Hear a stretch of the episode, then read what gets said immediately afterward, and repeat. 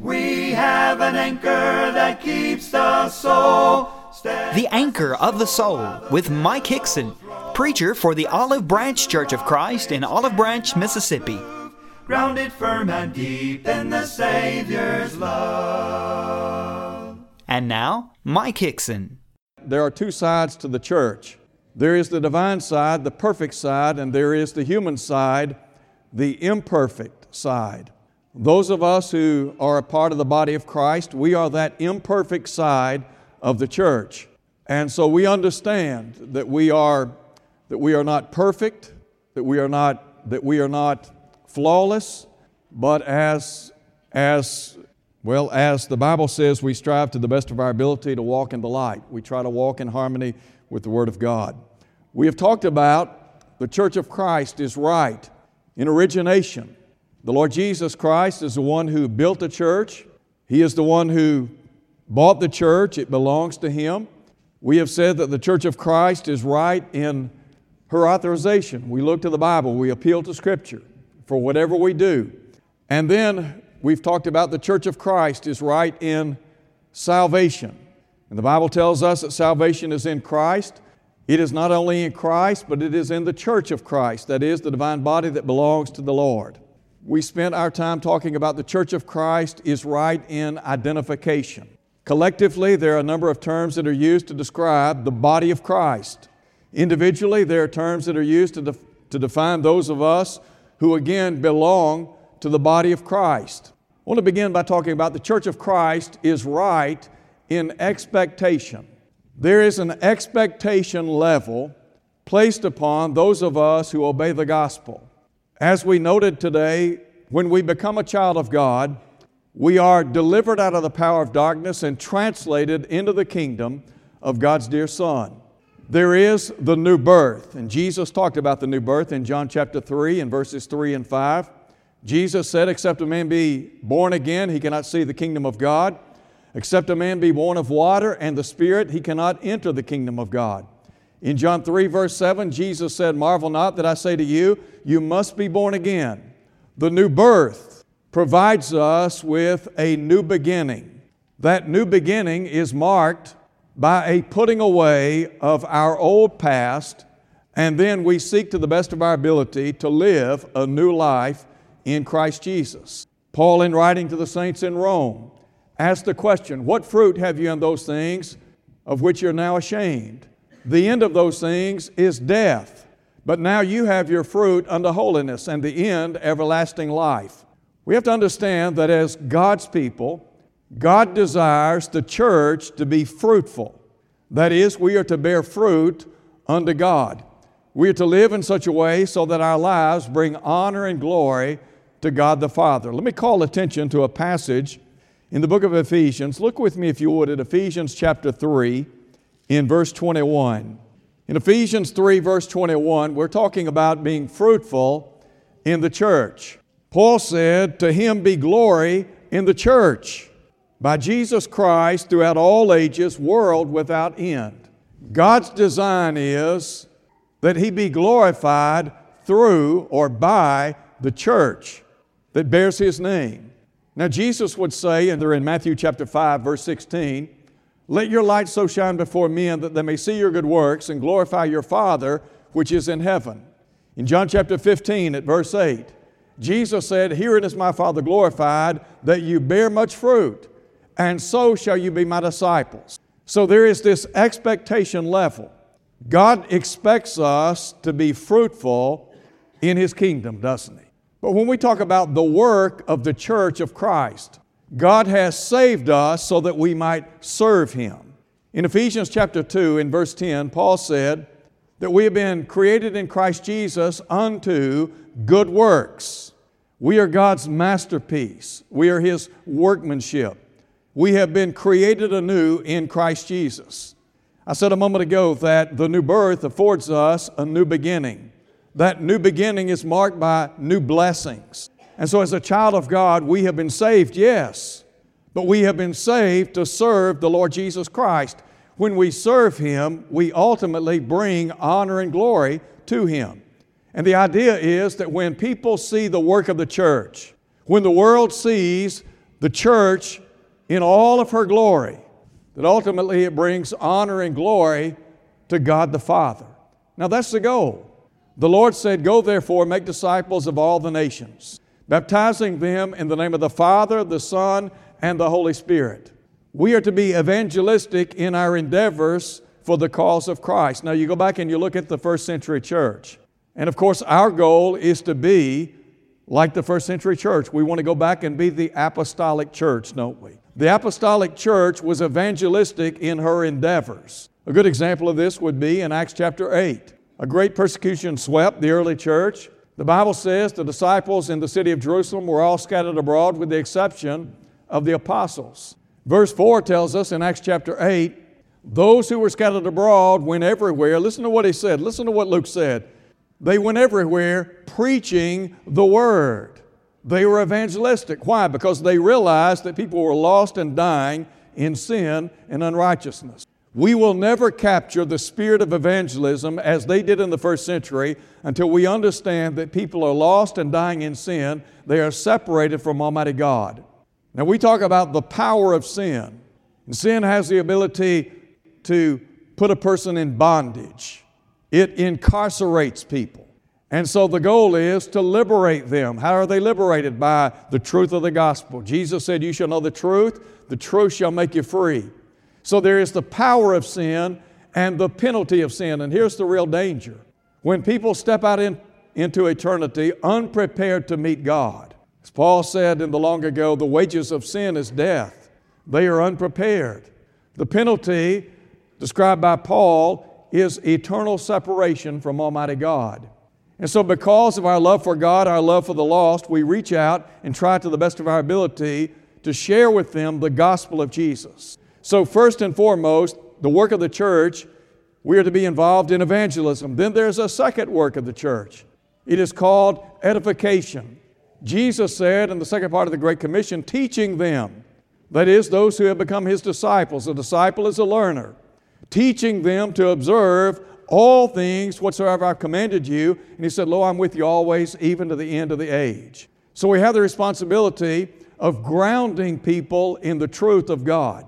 Now, there are a lot of folks in our world today that do not understand what the New Testament teaches about the Church of Christ. Sadly, there are some in the church that have taken shots at the church, and they do not understand the nature of the body of Christ. If they did, they would never take shots. They don't understand what the church is all about. They don't understand the distinctiveness of the body of Christ. So they've got to be grounded in the fundamentals of the faith, don't they? They've got to understand, as we're talking about in this series of lessons, about the one who planned for the church to come into existence. They've got to understand something about the great prophecies of old with regard to the church. They've got to see that the Bible talks about those who preached about the church, the kingdom of God. Philip is a great example of that. When Philip went down to the city of Samaria, he preached things concerning the kingdom of God in the name of the Lord Jesus Christ. The reason we preach Christ and the church is because the two go hand in hand, don't they? So edification, the church has to be built up. It has to be grounded in the truth. And then there is a third work of the church, benevolence. Now really, evangelism is the first and foremost sphere of work. Edification and benevolence actually accommodate evangelism in the sense that we engage in edification and benevolence so that we might lead others to Christ, don't we? Paul said in Galatians 6:2, he would say, "Bear one another's burdens and so fulfill the law of Christ." In verse 10, he said, "As we have opportunity, let us do good unto all men, especially those who are of the household of faith." So there is this divine obligation resting upon us. There is an expectation level. When we become children of God, when we sign on to become followers of the Lord Jesus Christ, the Lord expects His church to be fruitful. But then there's a second thing. The church is to be fruitful, but the church is also to be faithful. When you have the opportunity, read Revelation chapters 2 and 3 this week. In Revelation chapters 2 and 3, the Lord Jesus Christ places the seven churches of Asia under a microscope. He evaluates each and every congregation. There are some congregations that He commends for their good works. There are some congregations that He notes their flaws. They had some problems, and those problems needed to be corrected. And so when he looked at those congregations, he identified their weaknesses and their strengths. He identified the things that they were doing right. He identified the things that they were not doing right. 5 of those congregations were in danger of having their candlestick put out. So God expects the church, that is the corporate body of Christ, individual members of the body of Christ, to be faithful. So what about faithfulness to the Lord? First and foremost, we've got to be strong in the Lord, because we got to understand the devil is doing everything within his power to circumvent our faith in the Lord, isn't he? Didn't Peter say, be sober, be vigilant? Your adversary, the devil, walks about as a roaring lion, seeking whom he may devour. Peter said, whom withstand steadfast in the faith. Paul in Ephesians chapter 6, verse 10 said, be strong in the Lord and in the strength of his might. Put on the whole armor of God. Why? That you might be able to stand against the wiles, the schemes of the devil.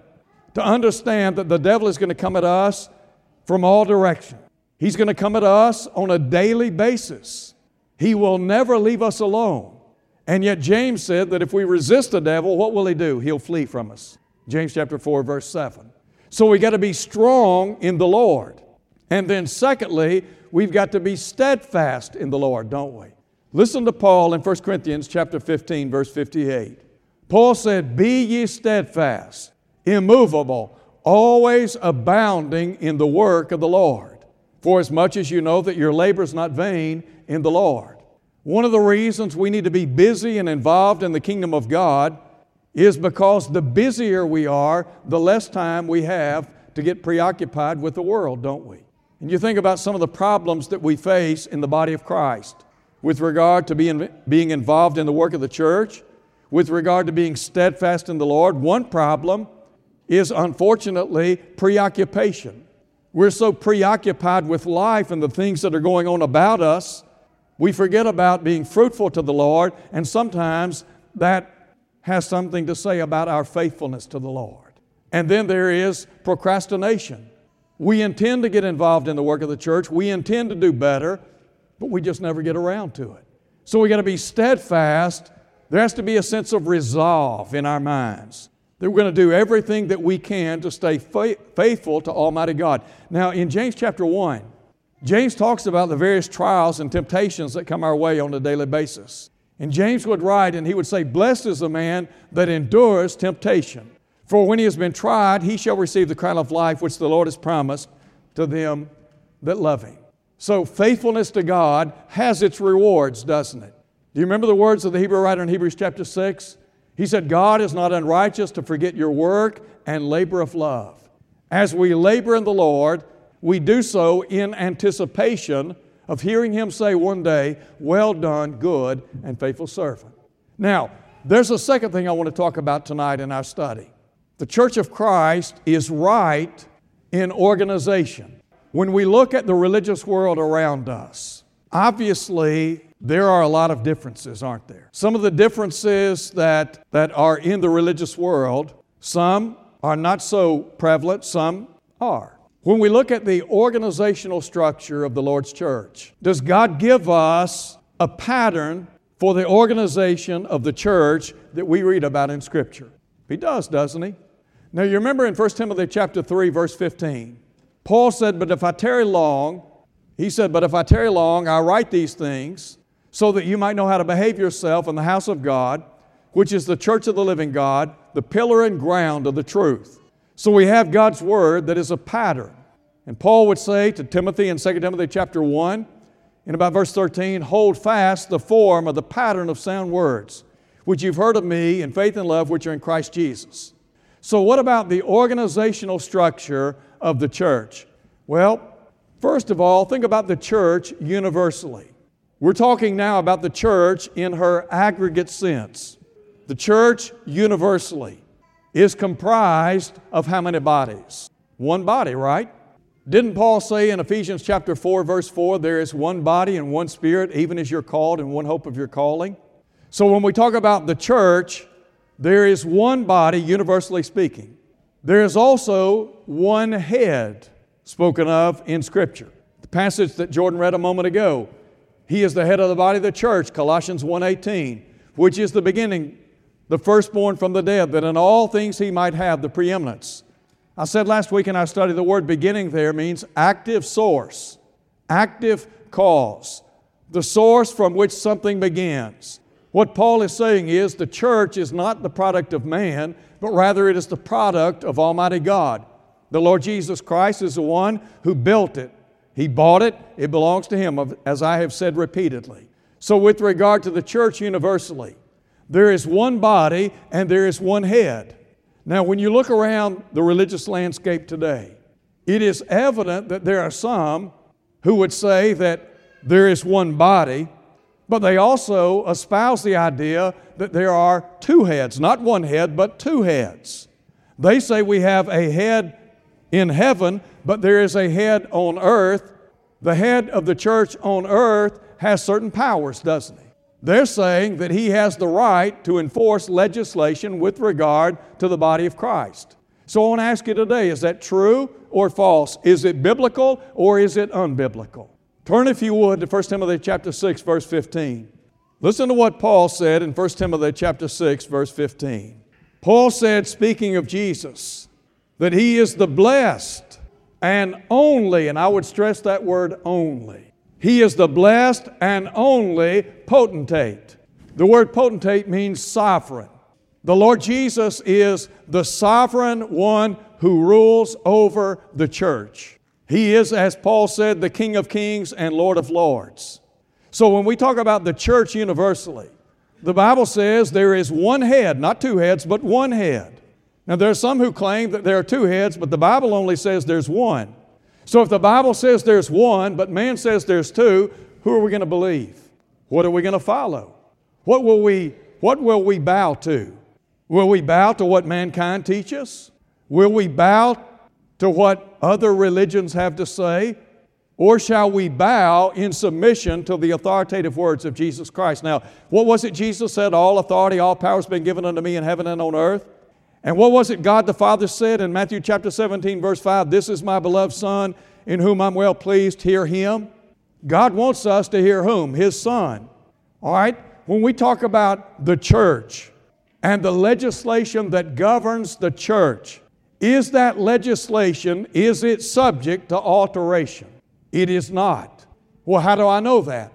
Because the Lord Jesus gave us His last will and testament.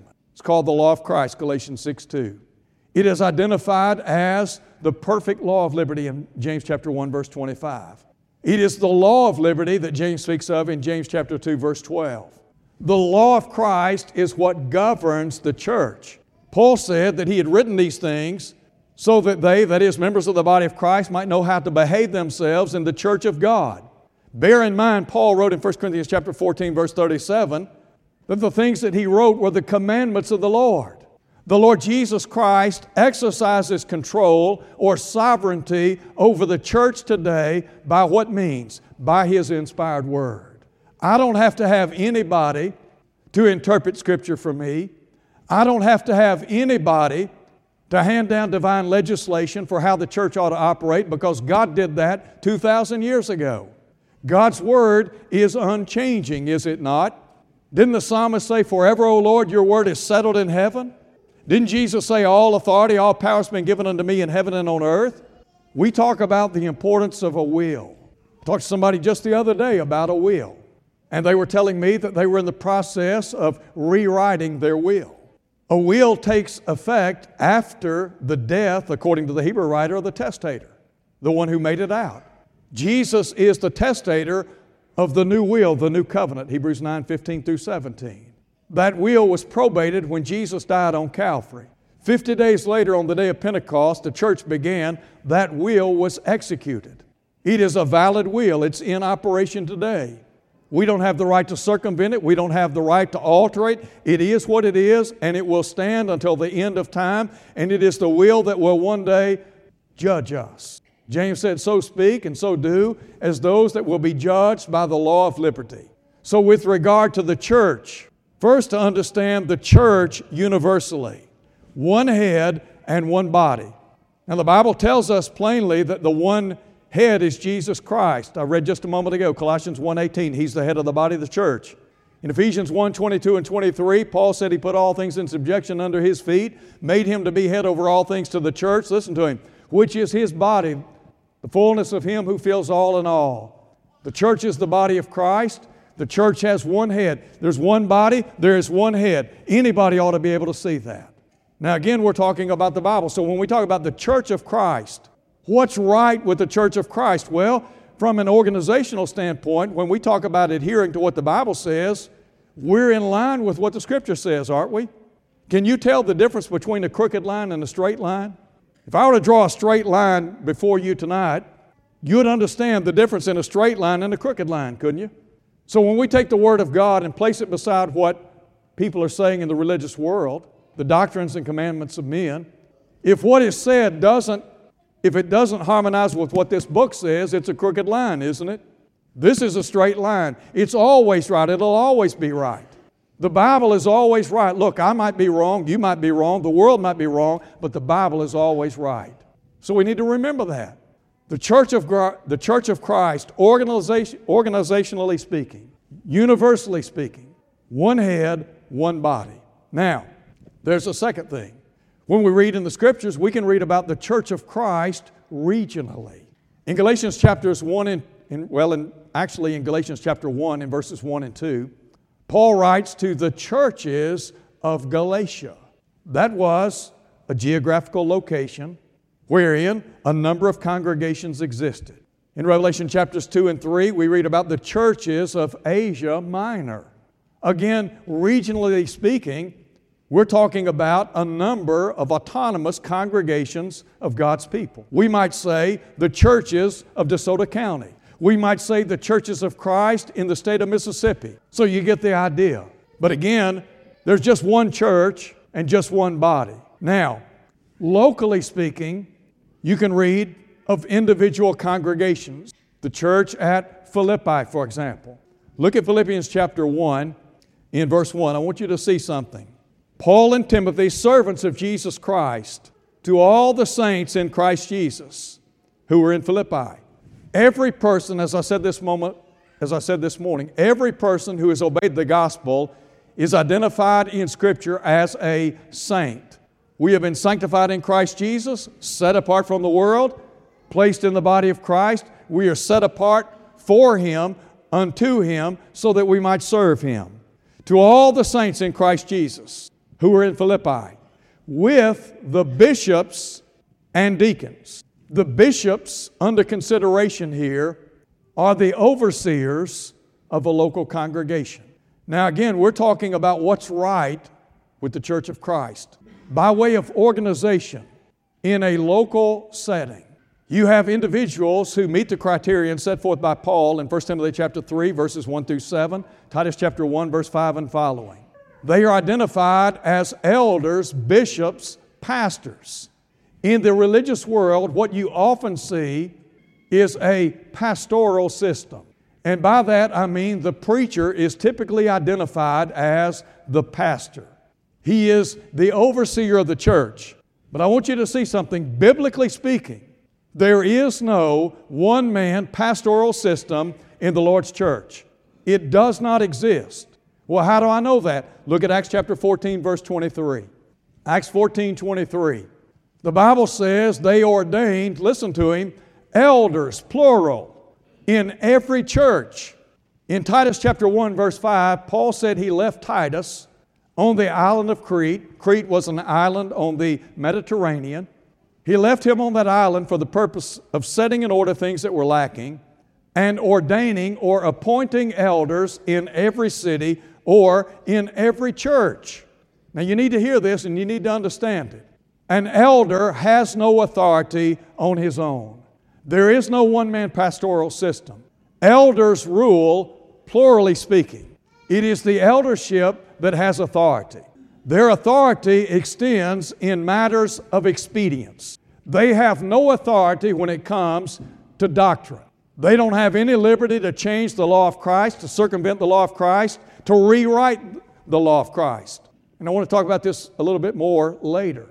But to listen to some elders today I would be left with the impression that they have the authority to rewrite Scripture, to introduce things that are not found in what I call the New Testament. I read just the other day about a congregation of some 2,000 people in a city other than where we're living. The elder said they began re-examining the issue regarding the woman's role in the church. Their conclusion was, two-thirds of the eldership, they concluded that the women had a right to be involved in a more expanded role in the church. However, they said they could not function as preachers or elders. Well, my question is, why not? If they can wait on the Lord's table, if they can lead prayer, if they can read Scripture, they can certainly preach. Now look, elders may take it upon themselves to introduce new legislation into the church, but in so doing, they are not following the pattern set forth in Scripture. They are violating what the New Testament teaches. They are going beyond what the Bible says. And let me tell you right now, they're going to give an account to God for that. It's not their church. It's not my church. It's the Lord's church. If I were to go into your home and begin telling you that you need to move this piece of furniture over here, paint this wall over here, knock this wall down over here, and you know what, I think we'll make a driveway here, what would you say? Not here. You're not here. Well, why? Because it's not your house. Well, correct. So what gives people the right to think that they can come into God's house, the church of the living God, and change and alter and circumvent what He has said? They don't have that right. When they take it upon themselves to execute matters related to doctrine, they have violated the last will and testament of the Lord Jesus Christ. And we're talking about what's right with the church of Christ. When you line up a congregation that deviates from the pattern, you have to ask yourself, is this, quote unquote, the church of Christ? The church that belongs to Christ? Or is it a congregation that has now deviated from the Lord's church and no longer represents the body of Christ? And by the way, to some of these guys out here that are rewriting and changing the church, my plea to you, please take the sign down. Take the sign down. If you want to do something other than what the Bible teaches, how about calling yourselves something other than what the Bible says? Because you're not the church of Christ. You're not the Lord's church. The Lord's church does things the Lord's way, if that makes sense. So, from a local vantage point, we have men who function as elders, and then we have men who meet the criterion set forth in 1 Timothy chapter 3, 8 through 13. They serve as deacons. They are special servants. They are involved in areas pertaining to spiritual matters and physical matters. The work of elders is spiritual in nature. They have the responsibility of feeding the church, leading the church, guiding the church, protecting the church. They have the responsibility of overseeing the body of Christ. I said the other day in a class, I'll say it again. If I were an elder in the Lord's church, the passage that would keep me up at night is Hebrews 13:17. They're going to give an account of the souls that they oversee. Let me tell you what, it's serious business. Serious business. So you've got elders, deacons, and then you've got saints, as Paul mentions in Philippians chapter 1. Verse 1. We're all saints. We're all members of the body of Christ. Now, Paul said in 1 Corinthians chapter 12, there are many members but one body. So if we are the body of Christ, we're members of the body of Christ, what we want to do is live in submission to His will. Now, you think about the organizational structure of the church today. Now, I want you to look at the world, look at the religious world at large. Most denominations have a one-man pastoral system. Most denominations do not fit the criterion set forth in Scripture for the organizational structure of the church. And look, it pains me to say that, but it's true. So when we talk about what's right with the church of Christ, organizationally speaking, we're striving to the best of our ability to fit the apostolic model, aren't we? If you look at the early church and listen to the warning sounded by the Apostle Paul, the church went into apostasy beginning with the organization of the church. You had men who were elders. And then those men began to break off, and one man would serve as a bishop over a number of congregations. Let me tell you what, that's not biblical. Can't find it in Scripture. If we can't find it in Scripture, we need to leave it alone. Thank you for listening to The Anchor of the Soul. Your speaker has been Mike Hickson, preacher for the Olive Branch Church of Christ, located at 9100 East Sandage Road in Olive Branch, Mississippi. To hear this lesson again, go to olivebranchchurchofchrist.org. Tune in next Sunday for more of the Anchor of the Soul.